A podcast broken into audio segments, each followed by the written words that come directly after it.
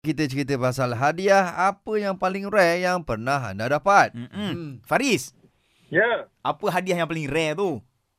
okey. Hadiah paling rare. Saya, kalau apa yang saya dapat, saya tak ingat lah. Okey. Tapi yang saya pernah bagi tu, saya confirm rare. Fuh, lama. Ah. Confirm-confirm. apa dia tu? Okey, masa tu bagi tu, apa tu saya bagi dua benda. Mm-hmm. Pertama, saya bagi CD Raif. CD? Tapi saya Raif, selit. penyanyi tu eh? Yes. Okay. Okey. Tapi saya selitkan sekali, Mm-hmm. oh, surat pinangan. 12 muka surat. Apa? Okey, lepas tu? Alhamdulillah, sebab dua tu kini dia, dia dah bergerak isteri. Oh, tahniah-tahniah. Alhamdulillah. Berapa tahun dah? Itu tahun berapa? eh? Tahun 2015. Betul-betul sebelum saya sambung belajar UK. Oh, iya ke? Dah ada anak sekarang? ah? Perasaan. Dah ada anak sekarang?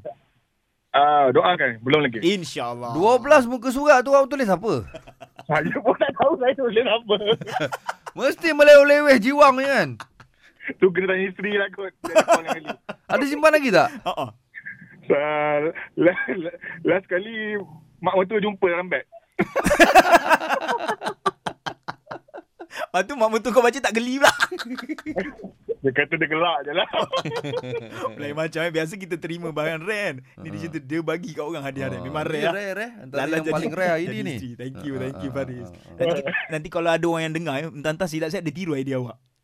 Silap-silap dia buat lah. 15 pula. Lepas tu dia bagi CD Mawi pula. okay Faris, terima kasih banyak.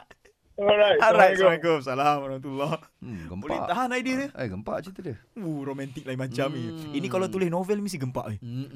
Dia lah nombor satu.